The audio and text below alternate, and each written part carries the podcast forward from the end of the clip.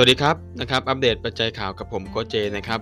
พอดแคสต์เช้าวันนี้นะครับราคาทองคำเมื่อคืนที่ผ่านมาก็ปิดปรับตัวนะครับพุ่งขึ้นนะครับประมาณ 19 เหรียญนะครับก็สาเหตุที่ทองคำปรับตัวขึ้นเมื่อคืนนี้นะครับเนื่องจากนะครับนักลงทุนเนี่ยตอบรับนะครับถ้อยแถลงของนายเจอโรมพาวเวลนะครับส่งผลให้ดอลลาร์อ่อนค่าลงแล้วก็หนุนแรงซื้อทองคำนะครับตลาดทองคำได้รับปัจจัยหนุนนะครับหลังจากดัชนี Dollar Index นะครับซึ่งก็เป็นดัชนีวัดความเคลื่อนไหวของดอลลาร์นะครับเมื่อเทียบกับสกุลเงินหลักทั้ง 6 สกุลเงินนะครับในตราก้าค่าเงินนะครับทั้งนี้ดอลลาร์ที่อ่อนค่าเนี่ยก็จะเพิ่มความน่าดึงดูดใจนะครับให้กับทองคำโดยทำให้สัญญาทองคำนะครับมีราคาถูกลงสำหรับผู้ที่นะครับถือครองสกุลเงินอื่นๆนั่นเองนะครับนอกจากนี้นะครับบรรยากาศการซื้อขายในตลาดทองคำนะครับก็ยังได้รับปัจจัยบวกจากการที่นายโจลมพาวเวลนะครับไม่ได้ส่งสัญญาณเรื่องทิศทางอัตราดอกเบี้ยนะครับที่แตกต่างไปจากเดิมนะครับหมายความว่าเรื่องของการปรับขึ้นอัตราดอกเบี้ยนะครับก็จะยังมีอยู่เหมือนเดิมนะครับ เพียงแต่ว่าไม่ได้ส่งสัญญาณอะไรเพิ่มเติมนะครับนายเจอรมพาเวลนะครับได้แถลงต่อคณะกรรมา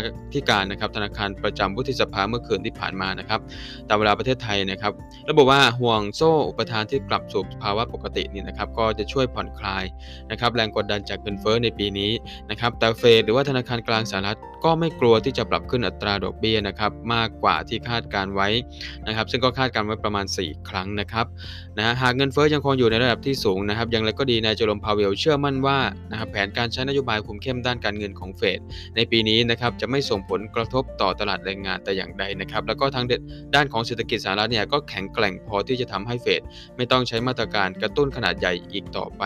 นะครับนอกจากนี้นะครับนายเจอโรมพาวเวลคาดว่าเศรษฐกิจสหรัฐจะสามารถฝ่าฟันสถานการณ์การแพร่ระบาดของโควิดนะครับสายพันธุ์โอมิครอนไปได้นะครับแล้วก็เชื่อว่าผลกระทบที่มีต่อเศรษฐกิจนะครับจะเกิดขึ้นเพียงชั่วคราวเท่านั้นนะครับอันนี้ก็จะเป็นมุมมองในส่วน่วนของนะครับทิศทางข่าวนะครับของนายจอร์มพาเวลเมื่อคืนที่ผ่านมานะครับต้องบอกว่านะครับนายจอร์มพาเวลไม่ได้เข้าสู่ประเด็นสาระสำคัญสักเท่าไหร่นะครับหลักๆก็จะพูดในเรื่องของภาพรวมทางด้านของเศรษฐกิจนะครับแล้วก็แนวโน้มนะครับต่อไปนะครับแต่ยังไม่ได้พูดถึงมาตรการที่จะรองรับนะครับในเรื่องของ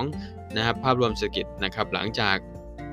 ตัวเลขเงินเฟ้อนะครับยังคงพุ่งสูงขึ้นอย่างต่อเนื่อง และในวันนี้นะครับก็จะมีการประกาศตัวเลขสำคัญนะครับ ตัวเลขเงินเฟ้อในช่วงเวลาประมาณ2ทุ่มครึ่งนะครับตามเวลาประเทศไทยนะครับ ตัวเลข PPI แล้วก็ตัวเลขของ CPI นะครับซึ่งจะส่งผลให้นะครับเห็นนะครับภาพรวมเงินเฟ้อต่างๆ ได้มากขึ้นนะครับ หากวันนี้มีประกาศสำคัญเนี่ยเพื่อนๆอยากจะเทรดนะครับก็จะต้องนะครับโฟกัสนะครับโรลอดไว้ก่อนเลยนะครับแล้วก็ดูหลังนะครับประกาศตัวเลขสำคัญดังกล่าวนี้ผ่านไปก็ค่อยเทรดอีกทีหนึ่งก็ได้นะครับส่วนระหว่างวันนะครับสำหรับทองคำในวันนี้ก็อาจจะเน้นนะครับเทรดเก็งกำไรระยะสั้นในกรอบ 1,819 1,820นะครับได้กำไรบริเวณ 1,829ถึง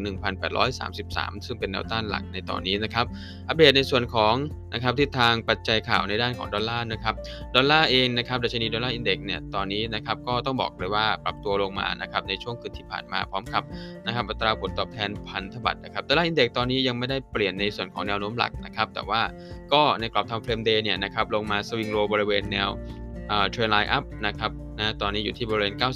95.59 นะครับ จริงๆ ราคาก็ยังอยู่ใน trendline up อยู่นะครับ เพราะฉะนั้นตอนนี้ก็จะต้องดูกันต่อไปว่า ดอลลาร์เนี่ยจะสามารถยืนเหนือแนว trendline ดังกล่าวได้หรือไม่นะครับหลังจากเฟดหรือนายเจอโรมพาวเวลเนี่ยส่งสัญญาณนะครับ ในลักษณะแบบนี้นะครับนะทองอาจจะปรับตัวขึ้นอีกหน่อยนะครับทดสอบ บริเวณแนวต้านนะครับ 1,829 นะครับหากยังไง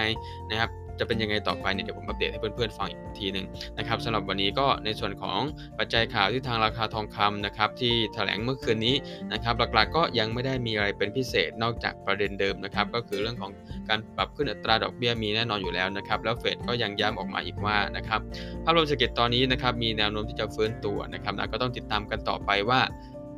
ทองโอไมครอนนะครับแล้วก็เรื่องของการขึ้นดอกเบี้ยเนี่ยจะเป็นอย่างไรนะครับในช่วงเดือนมกราคมถึงเดือนมีนาคม อัปเดตปัจจัยข่าวกับผมโคเจคุณเจนแฟนทีมงานทุกคนนะครับต้องลาไปก่อนเจอกันเย็นนี้ครับ สวัสดีครับ